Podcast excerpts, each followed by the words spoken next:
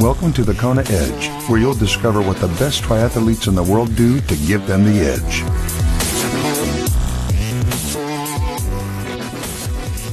Welcome back onto this edition of the Kona Edge. Time to chat some biking. Martin Muldoon joins us once again. Martin, welcome back. Thanks for, for joining us. As far as the three disciplines go, you've mentioned that the swim's your weakest, the run is your strongest, but you, you're not half bad on the bike either. Yeah, yeah, I've done I've done a lot of work on the bike over the years. I mean, the, the biking, as anybody knows, not, not only the longest uh, on race day, but it's it's it's usually uh, the most hours that people spend in their training week as well. So, uh, and I'm no different. I, I probably have about 60 to 70% of my training hours on the bike. And uh, most of the time I enjoy it. Uh, and I think that's a big part of it, trying to enjoy those solo rides where you, some days you can't find anybody to go with because you have a different plan. Uh, you could be out there for six hours and I actually enjoy that stuff. So I think if you didn't, you'd be in big trouble. So, um, it's good to, uh, it's good to enjoy that, um, that sort of, uh, mono lifestyle where you're actually uh, sometimes I have a, a, radio in my head, other times it's just me and nature, and it takes you away from the real world. So that's not a bad thing either. No. What, what's the one thing you've done in your your Ironman career that you reckon's given you the most benefit and the most gains on the bike?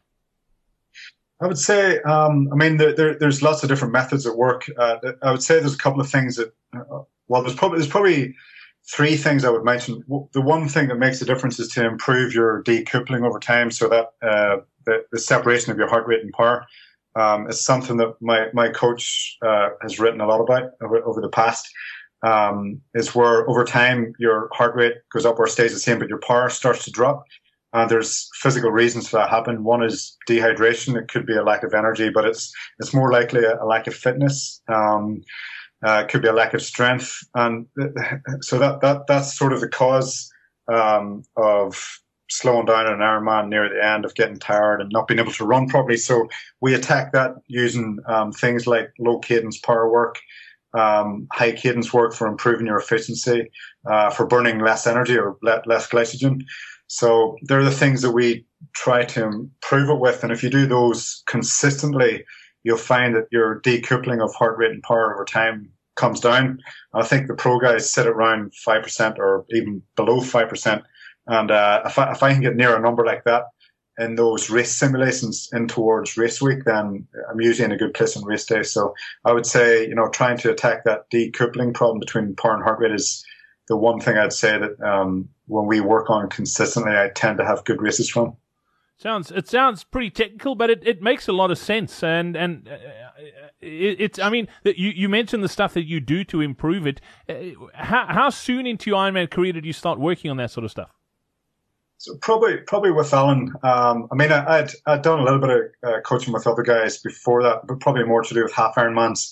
Uh, they may have had sessions in there which were similar, but uh, there would have been no explanation as to why we were doing them. It was just do them, and it was a spreadsheet, and they didn't take any feedback. Whereas Alan, everything's recorded, everything's put into you know different algorithms that he's set up, and it actually gives gives out. He can work out numbers as to see the improvement and to see it actually working. Um, so something like that there, I started with Alan early days and, and over time I, you know, whenever you get a chance to sit down with a coffee and read through the articles and read through what he's saying about why you're doing it, um, I started to understand that a bit better. But uh, I, I, think that you you actually enjoy the, the understanding of it. You, you, enjoy to see the improvement a bit more if you understand why you're doing it. Um, you don't necessarily need to monitor it during the session. I mean, I think that takes away a little bit of the focus from the effort itself, but it's good when you go back and plug in your Garmin and upload it to Training Peaks and then look at some of the spreadsheet that come out and see those numbers. And over weeks and months, if you can see uh, your uh, performance is improving in training, then you get a lot of sa- satisfaction out of that, and you know that you're improving it. It means you're not wasting your time.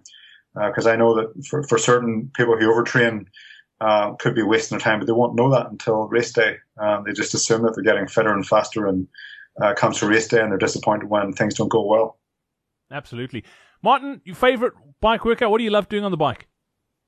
I would say hill reps. Um, I mean, the, London's not great for anywhere around a big city. It's not great. Certainly, this city. There's there's a few hills here about three to four minutes long, and I like you know we do big gear work for strength I, I like them because it's kind of there's a huge focus on it. They're not flat out. There's very, very few sessions I do that are flat out. Um, it's not really part of Ironman training, but certainly hard and feisty sessions do have a place, but you don't do them very often and, and you take plenty of rest after them. So I'd say the hill reps are a big one for me because um, usually you do it on a quiet road. Uh, there's that challenge of trying to get into that zone where you're actually doing the session properly. Um, you know, you're building strength. It's a bit like doing squats in the gym, but it's more specific on the bike. So I, I would say hill reps. I, I quite enjoy that. I, I, would like to live somewhere, maybe like Boulder or somewhere where you could actually find a 10 or 20 minute hill, which is what Alan subscribes to us guys, but he realizes that we have to break it down into five minute reps instead. So instead of doing three by 20, he'll have us doing uh, four times five and then multiply that by three instead.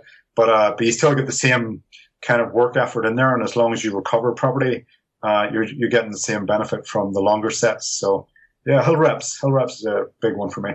Nice. All right, cool. Let's talk uh, running in the next one. We'll save that uh, for the next time we catch up. But thanks for your, your time today here on the Kona Edge. No problem. We hope you enjoyed this episode of the Kona Edge. Get better on the bike. Register for our next free live online bike seminar. Get to thekonaedge.com slash bike seminar now.